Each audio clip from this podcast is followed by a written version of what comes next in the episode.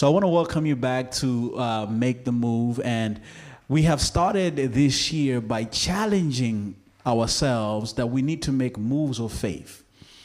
We understood in the very first sermon that the miracle is in the move. Sometimes God is going to speak to you things that do not make sense, but when you activate yourself and act on what God has said, you're going to see miracles happen in your life. Water will turn into wine. Hallelujah, somebody. And we also understood that the miracle is in the release. They are precious things in our lives. But sometimes God will ask us to release those things, not because God is being mean, but He wants us to put Him as the priority and to trust Him that He will provide what we need. It can be painful, but oftentimes what is painful will be a lot of gain if you trust the Lord. We also understood that sometimes when you're making moves for God, you'll have to pause because you might have made a mistake. And sometimes when you've made a mistake with God, He will let you know about it and things may not work. But when you pause and you reflect, you begin to see, oh, I made a mistake here, so let me fix it. But there are some times where things will get in your way, and instead of pausing, you need to push back. And so we understood that we have to deal with roadblocks in the journey of faith. Today, I bring you installation number four, and I've chosen as a text of preaching Luke chapter 8 and verse number 43. Luke chapter 8 and verse number 40. Let me begin in verse number 40. I'm excited because that's is going to be beautiful right there. But Luke chapter 8 and verse number 40. For those of you who do not know, Luke was a physician and he records a lot of stories of Jesus in relation to healing. If you need healing and you want God to heal you, I encourage you to read, to read the book of Luke.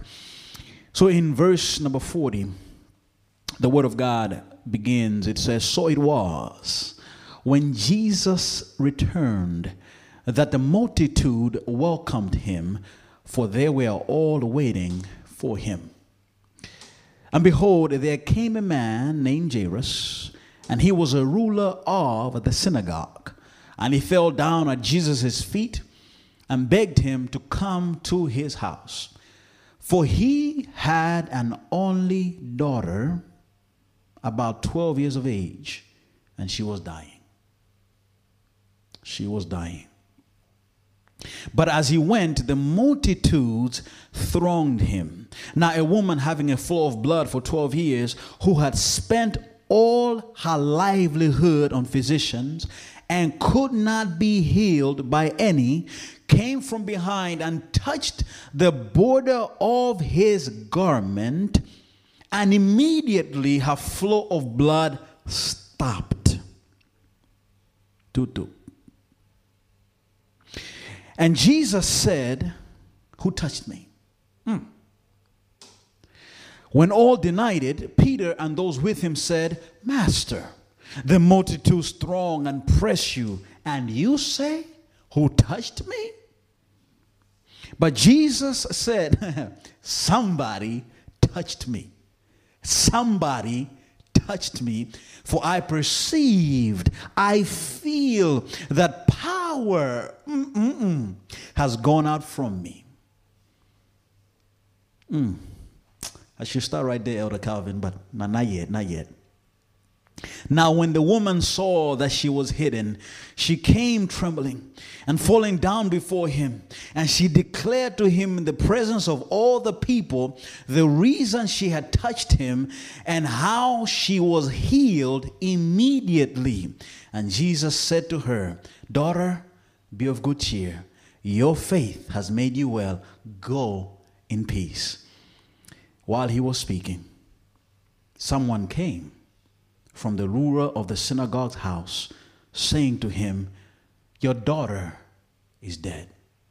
Do not trouble the teacher. I've chosen as the subject this morning don't bother. Don't bother. Let us pray. Heavenly Father, I pray that uh, this moment you would utilize it to the full of your capability.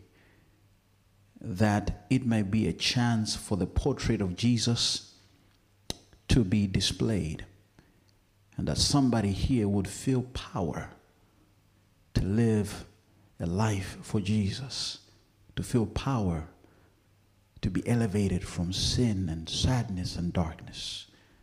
Thank you, oh God. In Jesus' name I pray. Amen.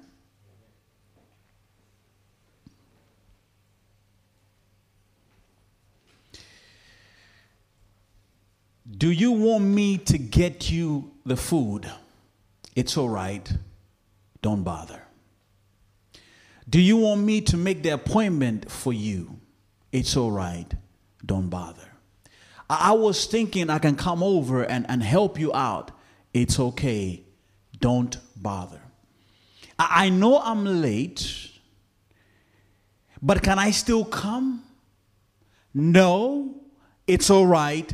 Don't bother. You see, we say don't bother when we want to stop somebody from doing something for us, or we are angry that somebody did not meet our expectation for help. And so we tell them, don't bother. You should have been here. I was counting on you, but you did not show up. So why bother now? And usually we are speaking from a place of frustration, a place of anger and disappointment. In fact, we may develop an, a, a martyr complex to think that we will do it by ourselves. The world is against us, and I'm just going to do this. I don't need you. Get out of my way. I have done things like that in my life where I have expect, expected people to help me, but because it didn't help me, I will go ahead and do it myself. I have stayed up late at night uh, organizing chairs for an event the next day because people didn't show up because I was angry, I was frustrated. I don't know if you can relate to me right here, right now, that sometimes when we're disappointed, sometimes when our expectations are not met, we tell people around us in our lives, do not bother. Ladies, a lot of times you tell your husbands, never mind uh, and you, t- you tell him, I don't want it now. You should have been here early. You know what I'm talking about? That sometimes we expect people to do things for us. And when they don't do those things for us, we, ang- we are angry at them and we tell them, don't bother. Why bother now? Could it be that sometimes when God hasn't done what we expect, we tell him, don't bother. When we have been praying for it, when we've been fasting for it, when we have been certified for it, when we have been qualified for it, when we've been waiting for it, but it doesn't come at the expected time, we tell God, God, don't bother. God, you can keep your blessing. God, you can keep your answer. God, you can keep your promotion. I will find another way. So we pray less, we give less, we care less, we serve less, and we start to think about other options other than God because we are telling God, do not bother. I don't need you right now in my life. A crowd has been waiting uh, for Jesus. Jesus has been in the region of the Gadarenes. Here he heals a man who has many demons in him. And as he comes back across the Sea of Galilee, he is being expected. People have been waiting for him. To wait for somebody is to expect these people are waiting for Jesus because, Sister Laura, they believe that in Jesus it's the beginning of a new day. Hmm. they believe in Jesus that things will change. They believe that sickness will become health, Sister Oya. They believe that financial loss will become financial gain, financial gain. They believe that Jesus can change a situation, and so they are waiting for him him. You see, sometimes, listen to me carefully, the only move you need to make is to wait on Jesus. Because when you wait on Jesus, he will move you from a place that you never thought you could move to to another place. Let me come closer to you. You see, you need to go be like a passenger waiting for a bus to come because a passenger understands I can walk this journey. But it is better to ride on a bus because a bus is stronger than me. A bus has more power than me. And when I wait for the bus, and it carries me, I will not spend as much energy as I could have spent if I'm walking. You see, let me tell you, Jesus has more power than a bus. He can carry you from where you are to another place. And what you need when you feel are powerless, without power, incapable, is to say, I will wait for Jesus to come because I believe in his power. I believe in what he can do. I believe that my problem is nothing in comparison to him. And so here they're waiting for Jesus to come, and Jesus does come. And one man, he's not an ordinary man, Elder Calvin, he's a, a leader. He's a chairman, he's a president of the local synagogue. He's in charge of organizing and arranging worship. He's in charge of caring for the building. He makes sure that it is locked. He makes sure that the utensils for worship are kept uh, he's a resource manager, uh, Brother Donald. he takes care of everything. And he is a man who has position. He's a man who has power. He is a man who has influence. Everyone looks at this man. This is a kind of man who you would go to if you needed advice. If you wanted to look at a good example in how to handle your family, this was the man man you look to. If you wanted to know how you should live your Christian life to the best of your ability in a way that honors God, this was a man that you went to. In fact, men like him did not go to Jesus. Men like him would look down on Jesus because they looked at Jesus as someone who was beneath them, as someone who was uh, trying to take away their place. But Jairus, does not allow his power, his position to keep him from Jesus. He comes before Jesus and he throws himself at the feet of Jesus. He, he comes there because he is at a place of need. Luke doesn't tell us what Jairus said, but Mark and Matthew do. Mark and Matthew report to Mark and Matthew report to us that Jairus begged Jesus. He says, Jesus, my little girl, my 12 year old little girl is at the point of death. She is the only one that I have, Jesus. If you come, I know that you can heal her. If you come, I know that my problem will be solved. Jairus saw Jesus as one who was able to turn his problem into a solution. And he looked at his little girl. He looked at her. He wanted her to live. Which parent wants to bury their child? I'm not a parent, but I have seen my parents bury a child. And I remember that day at the hospital, they were arrested by helplessness as my sister's body was being transported to the morgue. If they could press the reboot button, they would have done it because they loved her and, and they wanted her to live. But disease took her body. And here Jairus is coming to Jesus. Jesus, I have a situation. I can't do anything about it, but you can do something about it. She's all I have got, Jesus. I got nothing else. It's only her.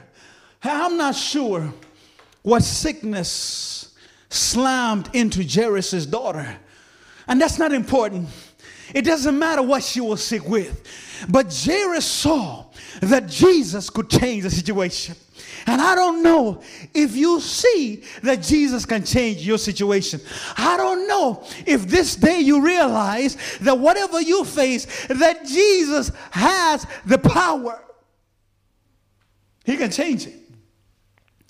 You see, Jairus gives us a case study on how Jesus can transform our problems into solutions.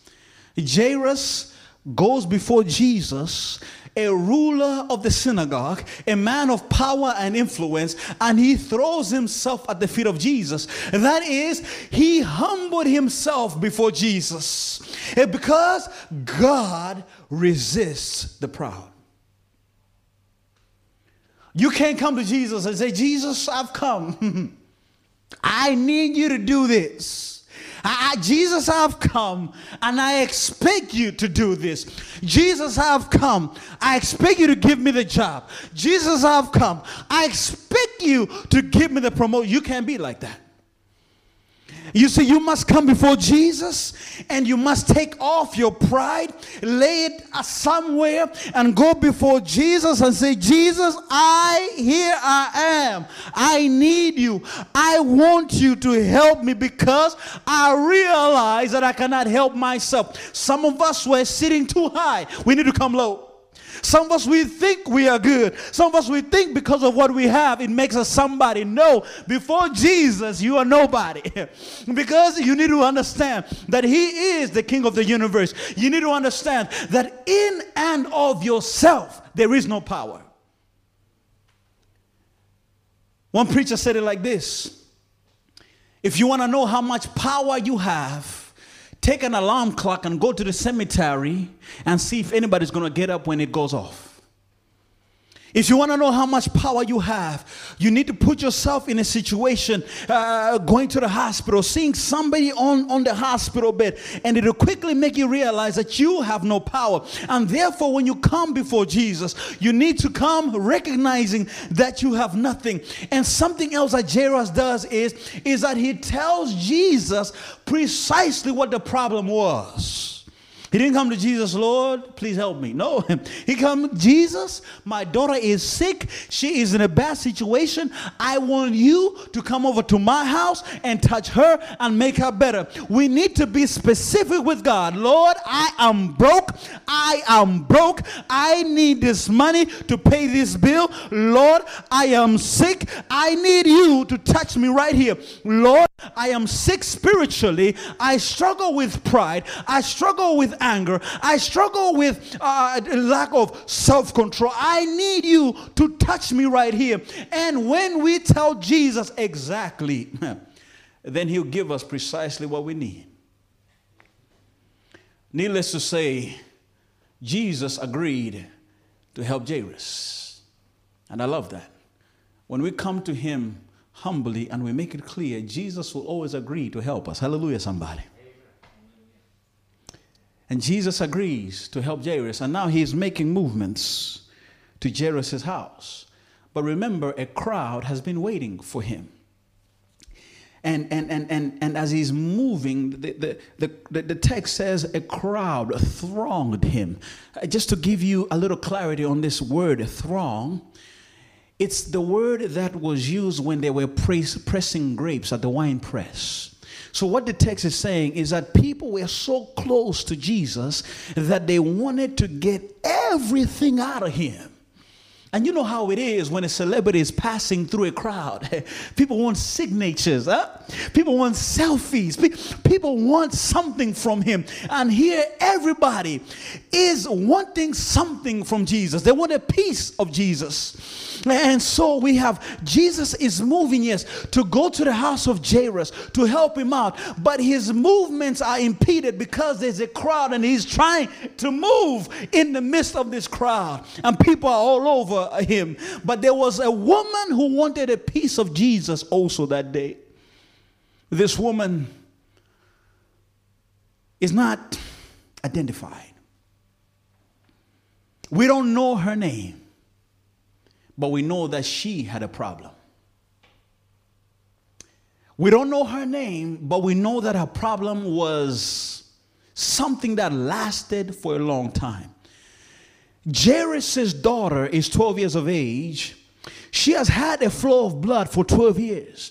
What it means is that the day that Jairus has, has a kid is the moment that this woman is also having a flow of blood.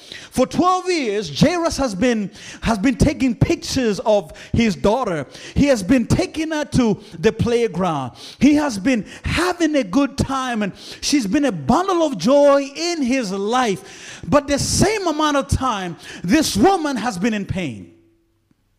Jairus has been having a good time, but this woman has been in pain. And here we see a picture of the reality of life that your story may be good, but somebody else's story may be bad. You may be in, in, in a good place, but somebody else is in a bad place. A girl of 12 years of age is at her deathbed, but this woman has been dying for 12 years.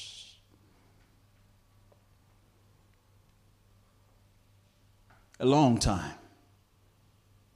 Her blood has been coming out of her.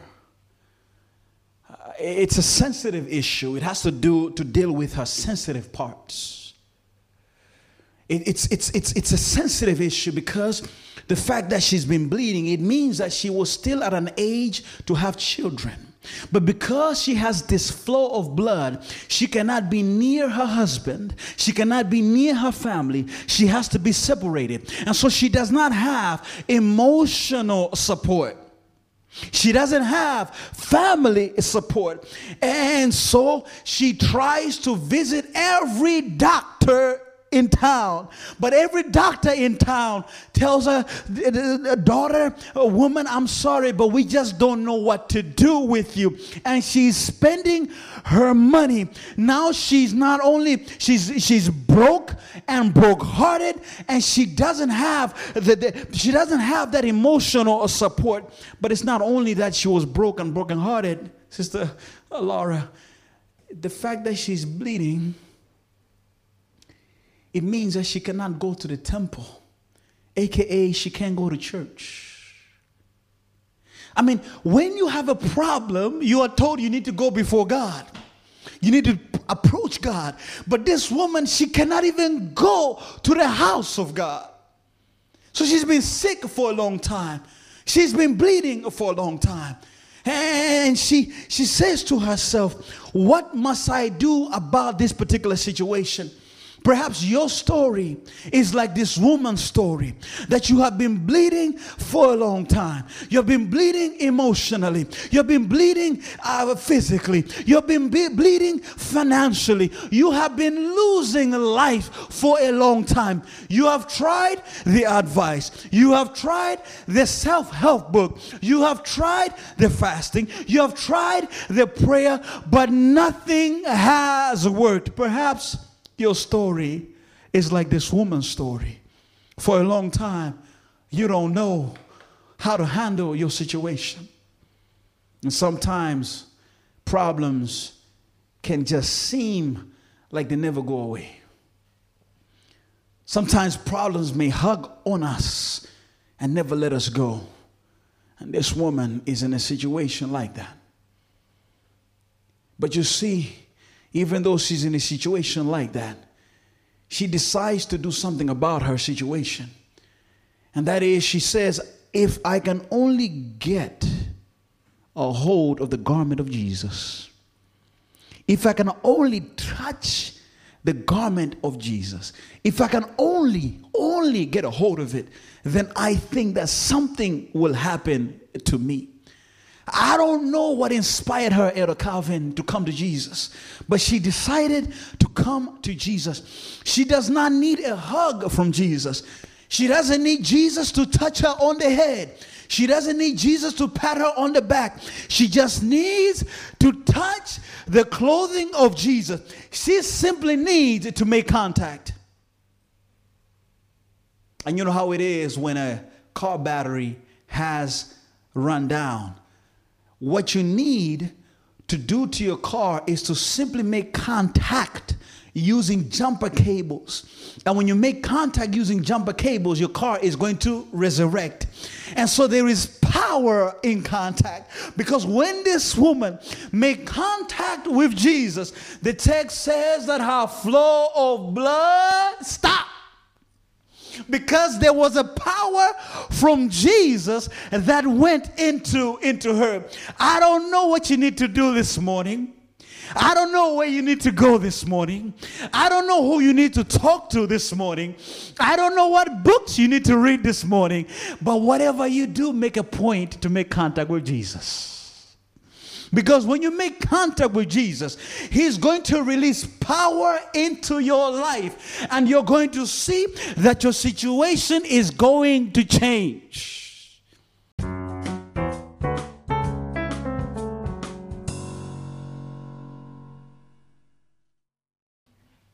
It's going to be different.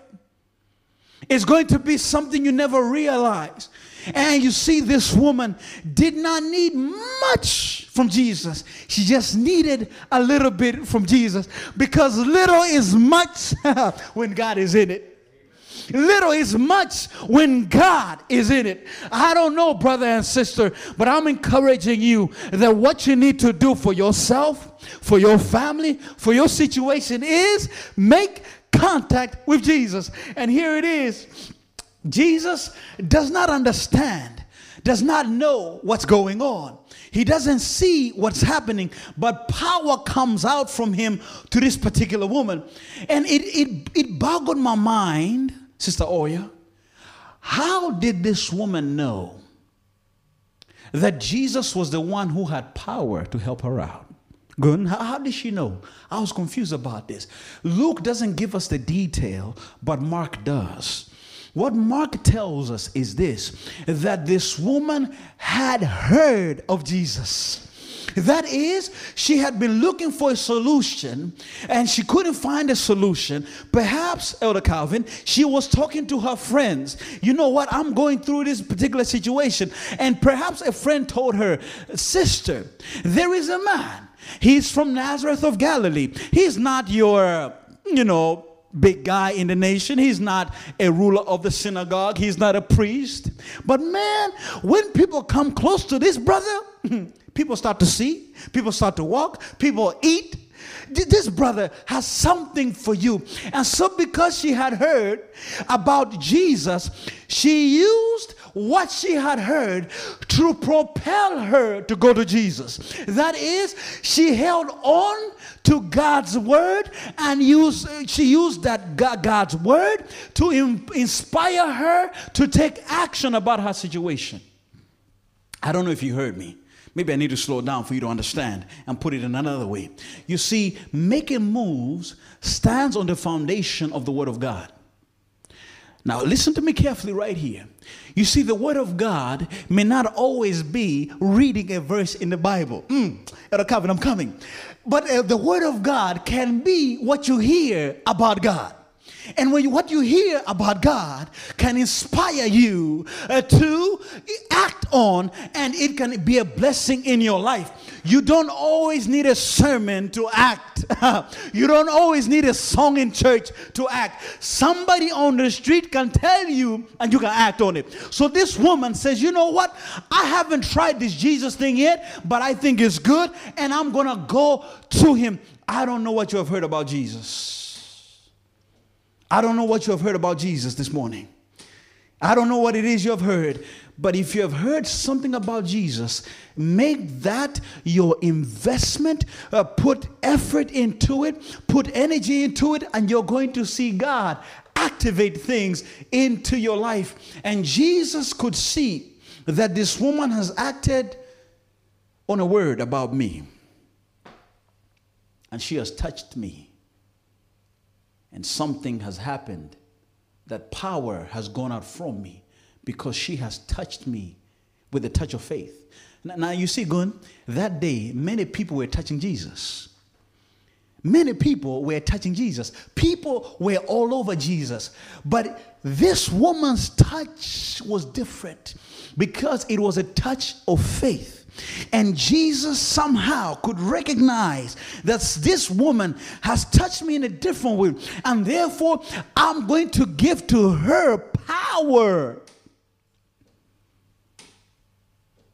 I'm going to give her something that she's seeking because I need you to know that Jesus wasn't saying, because because back in high school, I didn't really like people touching me. And sometimes I'd be like, yo, get off me, man. Why are you touching me? Back off. Give me my space. Jaga jarak. I don't like people touching me. that's, not, that's not what Jesus is getting after here. People were touching him. He didn't say who's touching me. But Jesus is saying, I am glad that she has touched me. I am glad that she has touched me because I am willing to expend power to her. Because Jesus came to the earth to seek and to save that which was lost.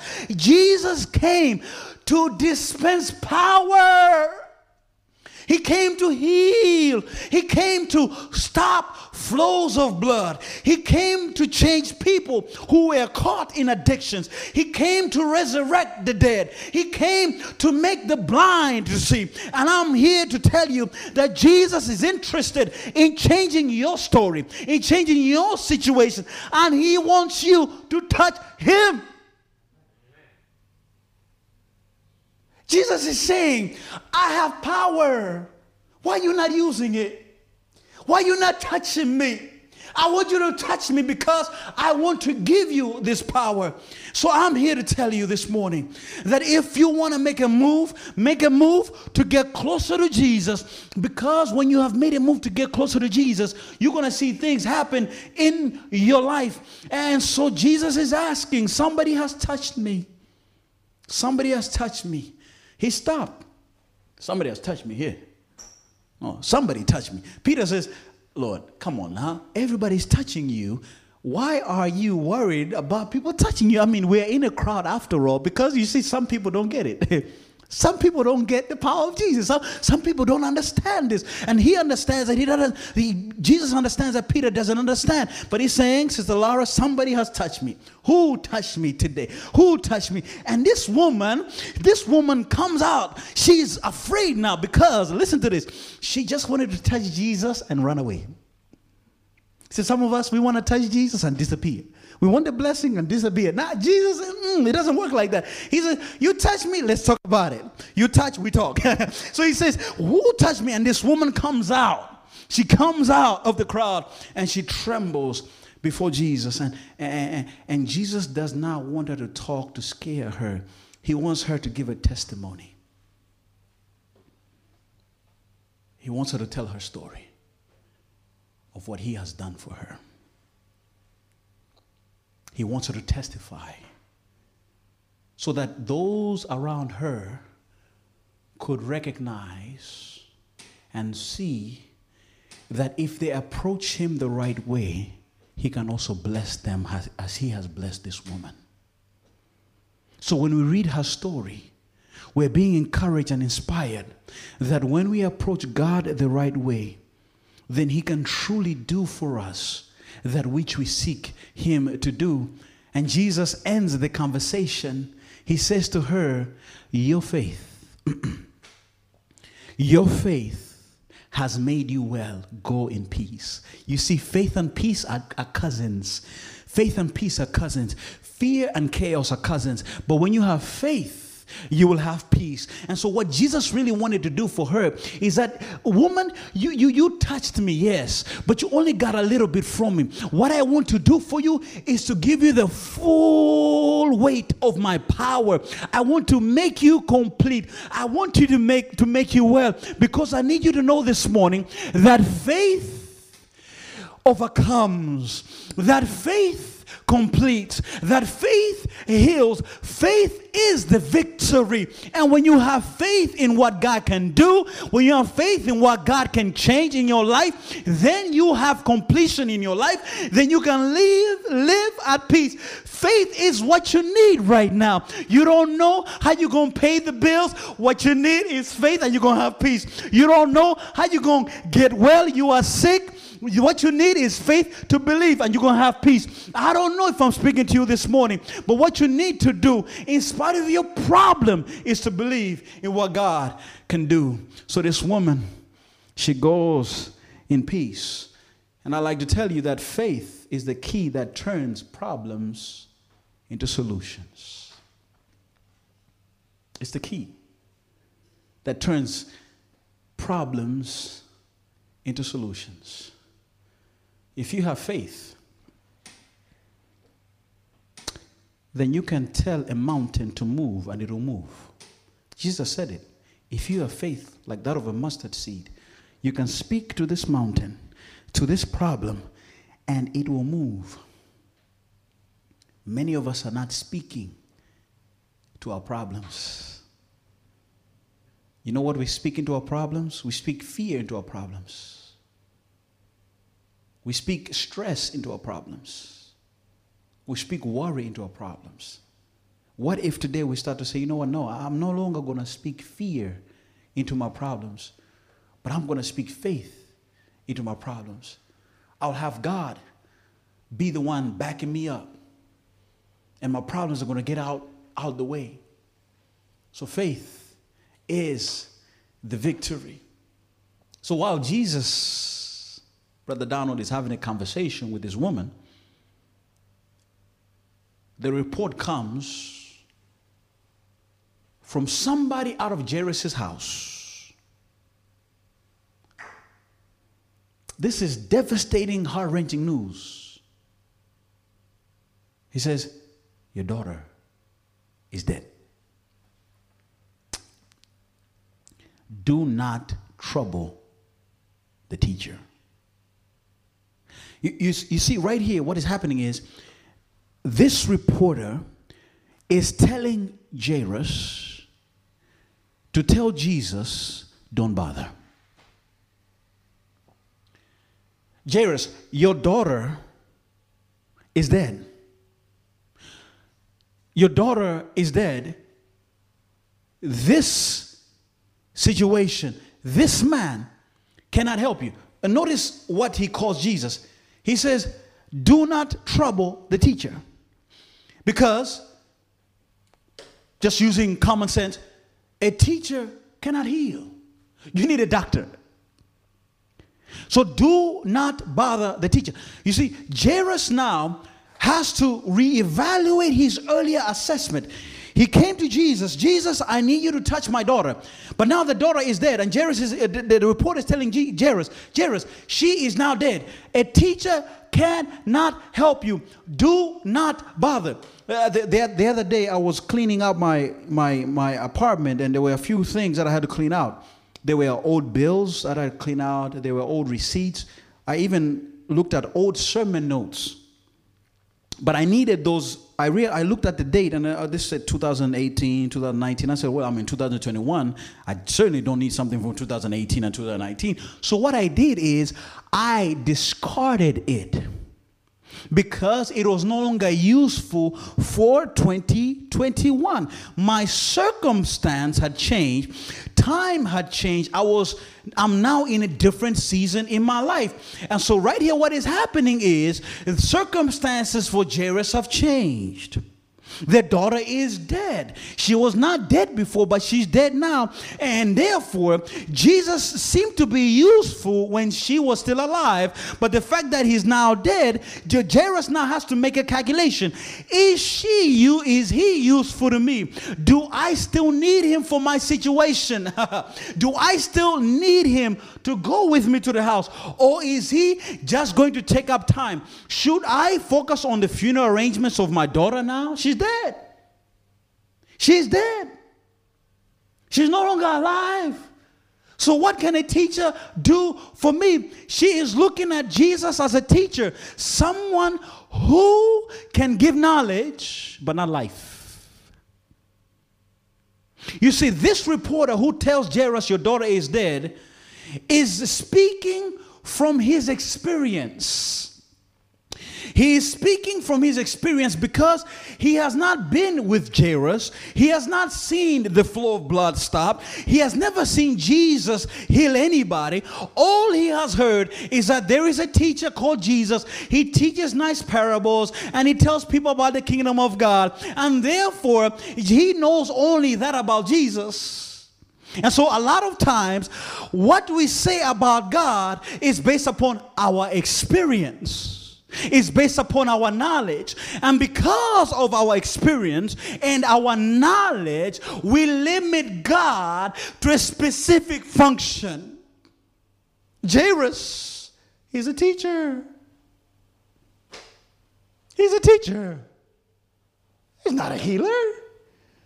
He can't do anything for you. So the temptation, check this, is to stop bothering God, is to stop bothering Jesus when he hasn't met our expectations. Because Jesus is taking too long. He's talking to this woman. He delayed, and therefore he was not able to heal the woman, the, the little girl. And because of that, here is, a, is another temptation is to stop bothering Jesus when we think he's limited to a specific function. He hasn't been there to heal the daughter, so he has not met the expectation. And also, he's simply looked upon as a teacher. Therefore, Jesus is limited.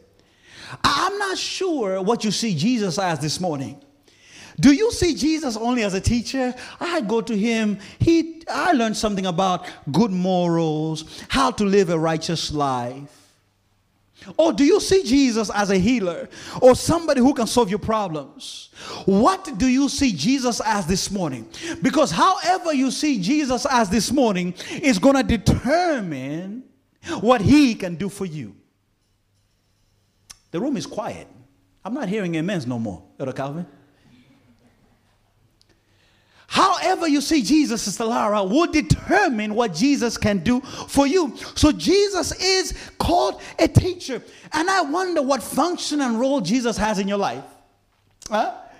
When you need money, you simply go to Jesus like an ATM, punch in the code, and then He gives you the money that you need. When you need a little wisdom, Jesus, I don't know what to do. Please help me. Or is Jesus everything for you?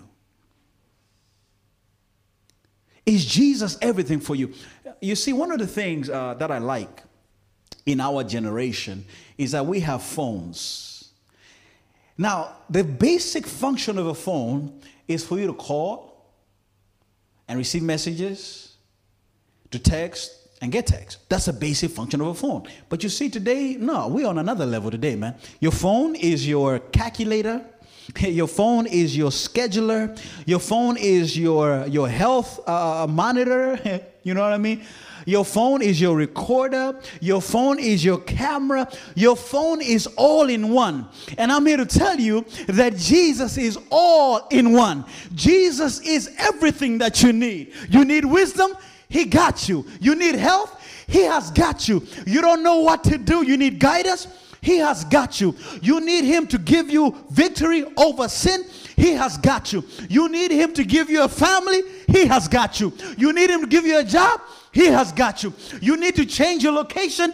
Jesus knows where to go. And so Jesus is a jack of all trades and a master of all. He's everything that you need. And so I'm here to tell you that when you feel like Jesus is nothing, no, no, no, you need to keep on bothering Jesus even if your problem is unsolved. Amen. I'm gonna let that one sit in, uh, uh, uh, brother Donald. That was nice. That was nice. I'm gonna let that that amen sit in, right? Even if your problem is unsolved, you need to keep on bothering Jesus. Yes, the daughter was dead, but it did not mean that he needed to stop moving with Jesus. And I want you to know that in life, things are going to die. Prosperity can die. A relationship can die. A job can die. People in our lives, unfortunately, can die. But death should never be a detractor from following Jesus. Death should not ever get in the way of keep keeping on with Jesus Christ because we, in, in, the reality is that sometimes it is in that moment when something has died that you're going to see something come to life.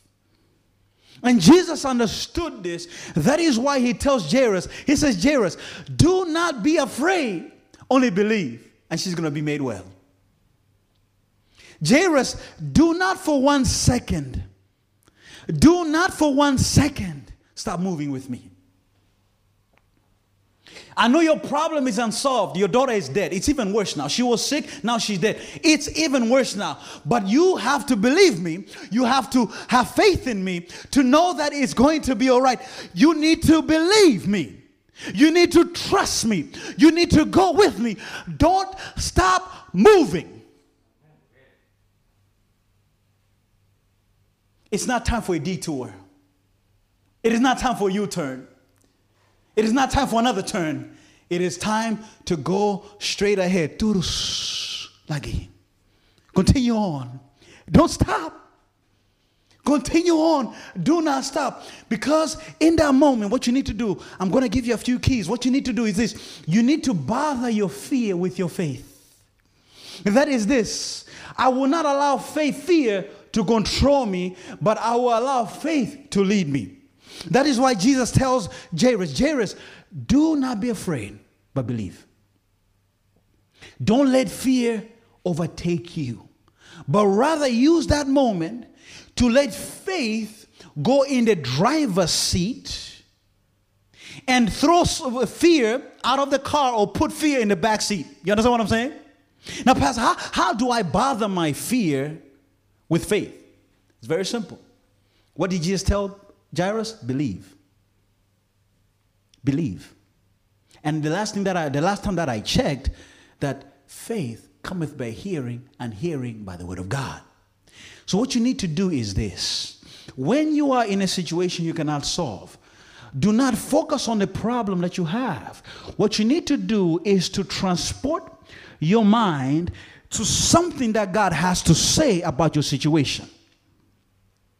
That is, don't allow the fear, the thought to keep on playing in your head. What you can do is to transform the situation by putting in a new thought from the Word of God. And that is how you bother your fear with faith. That is why God God gives us promises in the word.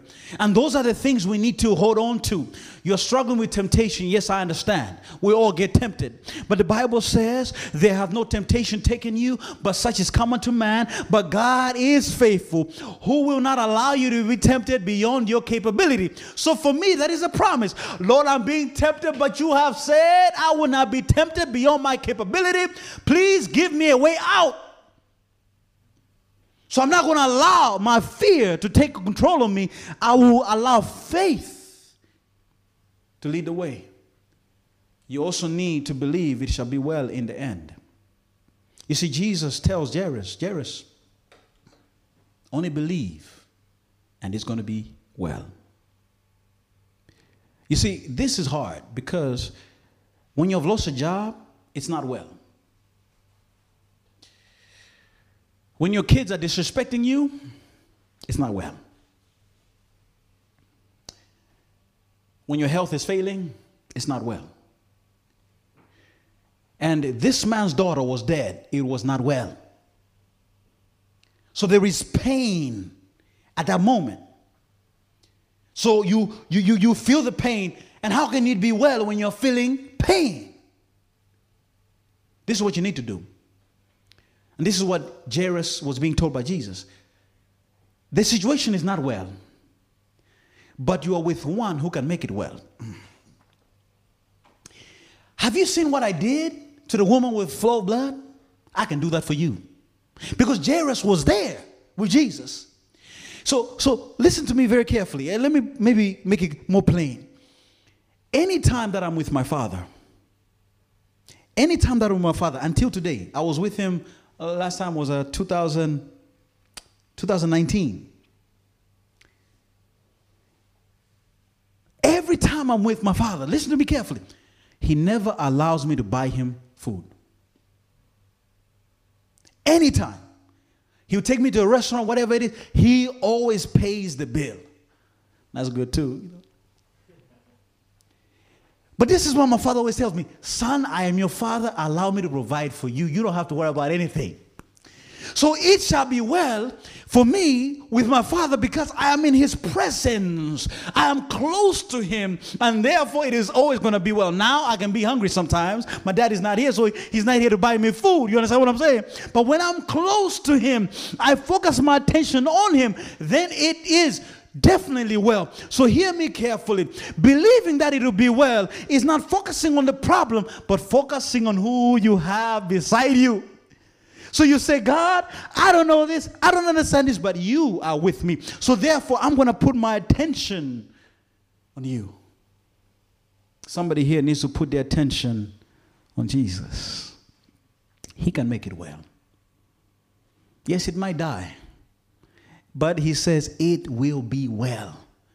So wellness may not happen presently, it may happen in the future, but hear me carefully. It is going to be well. Another thing you need to understand in this moment when you're when you're ready to give up on God to say don't bother is you need to follow the commands of Jesus. Listen to this carefully. Jesus says it, do not be afraid, only believe. He did not give a suggestion right here at a covenant. This was not a suggestion. He was given a command. In the Greek, it's a command. So he's saying, don't be afraid. You have to believe. And this is why he can say that.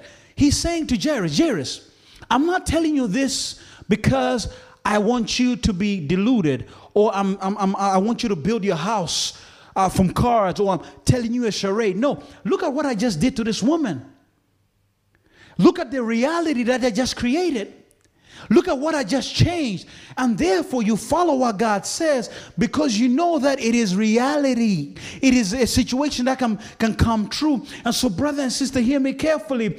Do exactly what God says. It may not make sense, you may not understand it, it may seem illogical, but God created logic. It may seem nonsensical, but God created sense. So, follow what He says. Last but not the least, learn.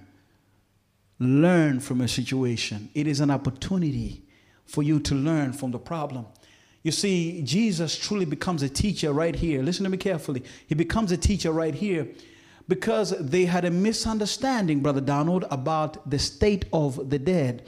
You see, they thought when somebody dies, it is over. But you and me understand when we go to sleep that we're only going to sleep for a specific period of time. After that, we're going to we're going to rise up and go about our day. Eight hours of sleep, 16 hours being awake.